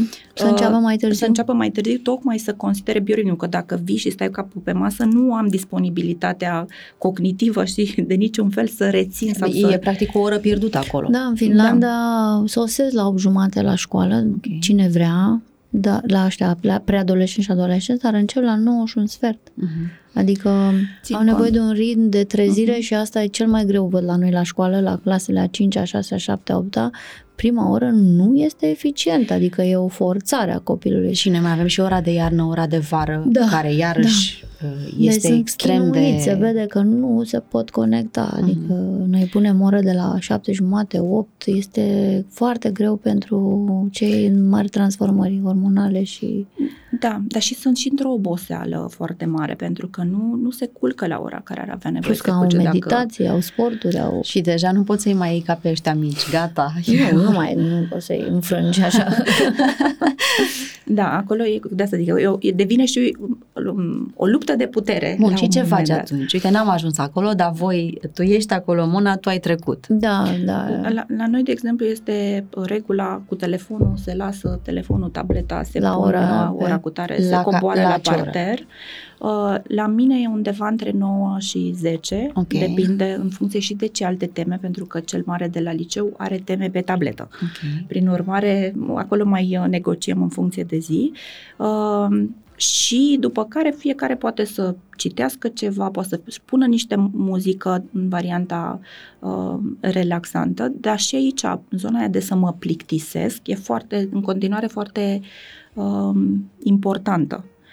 De care Corect, cumva așa știu. constatăm că toată lumea fuge de această plictisire a minții, dar nu ne, uh, nu ne ajută. Eu- Și atunci pot să, ce să pot să mai fac este să îi fac pe a copii să-și facă rutina aia, să se îmbrace, să-și facă dușul, să se spele pe dinți, adică să adaptez într-un fel rutina diferită de când era mic, pentru vârsta uh, respectivă Mhm. și doi, e foarte important de discutat cu uh, copiii. Mi-aduc aminte, la un moment dat am fost la o școală și erau copiii clasa 1 și am ținut un atelier despre somn și am vorbit și despre Da, le ciocolată place și foarte despre... Și uh, mi-aduc aminte că a venit uh, o fetiță, era unde era băiețelul meu atunci la școală și uh, s-a dus acasă și a zis, mama, eu nu pot să mănânc ciocolată la ora asta, că Mona a zis că dacă mănânc ciocolată la ora asta nu o să mai dorm de seară. Da. Odată ce copilul devine el conștient de ce are nevoie să doarmă. Uh, și relația cu somnul e mult mai ușor, că nu, nu este despre al, eu să-l fac pe el să, ci eu mai degrabă să lucrez cu el, să iau în aceeași barcă, să vorbesc despre ce e important pentru el să doarmă Mhm. și doi, să-i dau resurse să-l ajut. De ce? Pentru că după vârsta de 3-5 ani, creierul ăsta prefrontal care începe să se dezvolte, apar gândurile. Cum a fost la șcădință și ce să facă aia și cum o să fie mâine și Planificările, tarara. strategiile mici. Da, da, da. Și atunci ideea este că e important să-i dau resurse, să validezi. Știi, uneori ți se întâmplă să-ți fie greu să adormi. Și uite, ce ai putea să faci atunci? Este. Poți să-l învăț diverse tehnici de respirație, să-i dau o jucărie care să-și o pună pe burtică și să-l învăț că el poate să-și adoarmă jucăria. Și în modul ăla și corpului, să-l învăț diferența între minte și corp. Și ajută foarte tare ca să nu intru în lupta de putere, să-i spun, știi, corpul tău, nu tu. Când îi spun, tu ai nevoie să dormi, nu, eu n-am nevoie să dorm. Da, Nu, da, Sau da. mereu. Exact. Dar atunci dacă îi spun, știi, corpul tău, uite, funcționează bine în condițiile astea și el are nevoie, îi- îl fac pe el responsabil pentru corpul lui și aduc energia și ajutorul lui Mhm. în a-l face să-și îndeplinească obiectivele. Sunt două tehnici minunate. Până în 12 ani, după 12 ani, nu funcționează același lucru. Până în 12 ani le place într-adevăr să afle multe despre Povești. corpul uman. Multe. Îi împuternicește senzația că eu am informații despre aparatura asta și acum o să fac alegeri bune pentru mine, că am aflat eu că rinichiul face așa și plămânul sunt fascinat. După 12 ani ei sunt tobă de informațiile astea, dacă Mhm. au fost date, dar în creierul lor se activează nevoia asta a lui Gică Contra de a se lupta cu lumea. După 12 ani. Da, 12-13 încep, băi, eu vreau să-mi, ident- să-mi definez personalitatea așezându-mă în opoziție întâi cu mama, cu tata, da, lasă-mă în pace, dar nu e adevărat, dar ce știi tu? Sunt reflexe, sunt ticuri verbale, dar sunt de fapt nevoi ale minții de individuare Mhm. prin contrast și atunci eu ce fac? Folosesc această pârghie și mă gândesc la un scenariu și la o explicație să-l fac pe el să creadă că se află în luptă și război cu lumea așa cum își dorește. e foarte manipulat. Și ce funcționează cu adolescenții și cu fimea, apropo de somn, de exemplu. I-am spus, băi, creierul tău este o resursă naturală, este o chestie minunată, pentru care toată societatea de consum, ea știa ce înseamnă consum, ce însemna păcăleala asta cu chipsurile, cum încearcă toată lumea să-și vândă marfa, să pună prostii acolo. Toată lumea se bate să-ți cucerească teritoriul. Ăștia vor să te fraierească, ăștia vor să te manipuleze, ăștia cum se simt adolescenții în relație cu părinții, că iau senzația și își pândesc mereu părinții, nu e șefa mea, hai nu mă mai uh, condiționa pe mine acum, că știi E cum- grav dacă e- aud chestia asta, cum nu e șefa mea de acum. Uh, Aud, dar copiii adolescenții o spun pe față și nu știi să te îmbraci și lasă-mă în pace cu alegeri. Părinții, din păcate, o iau personal. Da. Nu știu că Mhm. creierul trece în stadiile astea și e chiar Mhm. de Normal. sărbătorit acest lucru. Mă rog. Exact. E, și când le spun copiilor despre această mare uh, conspirație mondială de a pur și simplu de a-ți hecui, de a-ți, uh, comportamentul, da? Toată lumea, toate corporațiile adună date despre comportamentul tău de consumator, de om care doarme. Inclusiv tehnologia asta de la mână înregistrează cu contul meu cât am dormit, cât ariem am avut, cât de pregătite sunt. Toate se adună într-o bază de date la unii, la alții și uh, profită de asta tu ce vrei, de fapt, cu tine. Tu ești în război cu lumea. Nu-i spun asta direct, dar deduce el că așa e programat să o facă. Ia deciziile alea care te fac pe tine șmecher. Nu te lăsa, nu consuma. Asta îl las pe el să de- deducă. Mhm. Nu-i spun eu nu consuma, nu face. Că iar îl să te să lupte cu mine. Mhm. Ba da, ba fac. Deci trebuie să fii foarte atent. E, și la adolescenți partea asta cu uh, hei, toată lumea se bate să te stimuleze, să te țină amorțit a fost așa o ridicare generală de sprâncene la clasa 6, știi că ei sunt încă la vârsta inocenței. Da, pentru jocurile alea pe calculator există facultăți, de exemplu în Olanda, care studiază ani de zile, în care studenții studiază psihicul uman și capacitățile lui adictive. Acolo sunt primiți cei care știu să creeze adicții prin jocuri, prin design, prin grafică, prin Oh, se vede imediat ego-ul lor cum se umflă. A, deci ăștia vor să mă păcălească, să mă țină captiv? Da, pentru că o societate somnoroasă, adormită, cu indivizi care nu sunt în contact cu ei, uh-huh. sunt ușor de mai... Deci teorii conspiraționiste reale care stimulează gâdile ego-ul adolescentului și îl conduc până acolo, până unde nu-i spui nu mai te juca pe calculator, nu mai mânca aia, culcă-te la timp. Îl lași pe el să tragă concluzia uh-huh, că uh-huh. este ego-ul lui care trage concluzia că trebuie să se culce la timp, trebuie să nu-și lase mintea stimulată, să nu se uite le-am explicat ce cu bubble ăla creat de TikTok sau Instagram, că îți arată la un moment dat doar ce ai tu nevoie să vezi și te ține uh, uh, închis într-o bulă uh-huh. și le-am explicat cum când le dai astfel de mecanisme mai înalte decât momentul prezent, decât eu și tu și lupta mea personală între tine și te ridici așa ca un OZN deasupra, ca un elicopter deasupra situației, tu mama, și găsești o paradigmă mai largă în care îi dai lui senzația că alege împotriva lumii, funcționează minunat. Adică mhm. am reușit să copii de ăștia, băieți de ea, fotbaliști, sportivi la clasa 8 să ajungă acasă, să-și lase telefonul pe frigider din momentul în care ajung și două ore să nu-l... Prin așezare treptată acestor informații, manipulare, drăguță și eu, apropo, încet, încet, până au decis ei. Da? Deci, uh-huh trebuie după 12 ani, în legătură cu tot ce produce încordare, somnul, mâncarea, tehnologia, să lăsăm copilul să tragă concluzia. Nu uh-huh. să-i mhm. spunem nu mai fa aia, nu mai fa că nu mai funcționează. Nu mai da, funcționează. e o întrebare. De tu fapt, de funcționează crezi? invers, pentru că da. tu ești pe terenul ăla, uh-huh. uh, vreau să mă pun contra lumii și a ta și, și ajung să, să te contrazic pentru orice, nici pentru măcar uh-huh. chestii care au Da, important. pentru final rămânem un pic la lumea poveștilor, pentru că ai da. acolo o carte, Oana, pe care noi o știm bine, am tot citit-o, a Oline Ortiz, îmi spui tu, te Se rog. cheamă Somnul care nu, vroia, nu voia să meargă la somn. E o poveste pentru copii între 3 și 6 ani, chiar și 7, nu e o poveste care adorme, dar e o poveste care poate fi citită cu o oră, două înainte, pentru că are multe jocuri amuzante de cuvinte.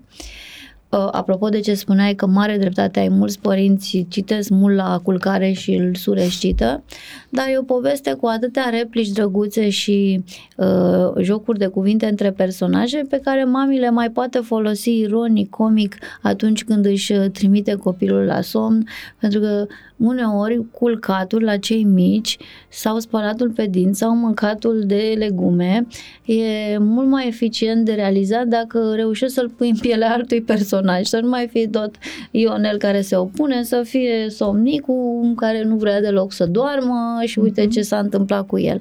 Deci asta e o tehnică, apropo că am vorbit doar de copii între 6-12, pentru copii mici e bine să-i pui în roluri de personaje Uh-huh. Apropo de Robo Bobo, care face numai contra, da, culmea da. că copiii fac uh, fac ce spune mami dacă au un personaj în cap despre unul opoziționist. Adică dăm la o parte opoziționistul cu un rol. Mona, mulțumim foarte mult. A fost o discuție uh, foarte, uh, foarte interesantă. Am aflat o mulțime de lucruri pe care o să le implementez. Cred și că sunt mai să... fi avut 10 ore. Da. da. Uh, din partea prietenilor noștri de la Câte în lună și în stele ai un uh, voucher să intri pe site-ul lor să vezi ce poți să tip de acolo și uh, cumva deja a devenit mascota uh, podcastului nostru această uh, rățușcă gâsculiță da. care e foarte drăguță oricum da. și foarte moale. Ar putea fi o bună uh, jucărioară de somn. Da, da, ca să liniștească sistemul nervos. Mm-hmm. Da, mm-hmm. eu făceam masaj fică mic cu jucării la somn și o ajutau foarte mult. De asta n-am vorbit masajul. Da, și sunt, e, sunt, e, e, e un, sunt niște cărticele care au o poveste scurtă da. și unele sunt pe zona senzorială, da, da, da. în care, apropo de ce spuneai tu cu ce face educatoarea, este pe unii copii ajută foarte mult să scadă da. exact sistemul nervos și să se liniștească și sunt, e o poveste în care vin cu mâinile pe spate ca da. elefantul da. care calcă și copilul atunci se conectează cu corpul, pentru că asta cel mai important este să reușești să-l scot din cap și să-l duc către corpul lui ca să se poată mm-hmm. Și copiii relaxa. hiperactivi, agitați, tensionați, chiar au nevoie de masaj. Sunt centri mm-hmm, care da, pot fi atinși mm-hmm. și există masaj pentru copii, pentru cei care au probleme mari de somn. Da, Am văzut că funcționează. descărcare. Da. Mm-hmm. Da. N-am zis. Mulțumim foarte mult! Cu drag! Oana, mulțumim și, uh, ca de obicei, uh, ne vedem săptămâna viitoare la Părinți cu Minți. Pe curând! Zunivers Podcasts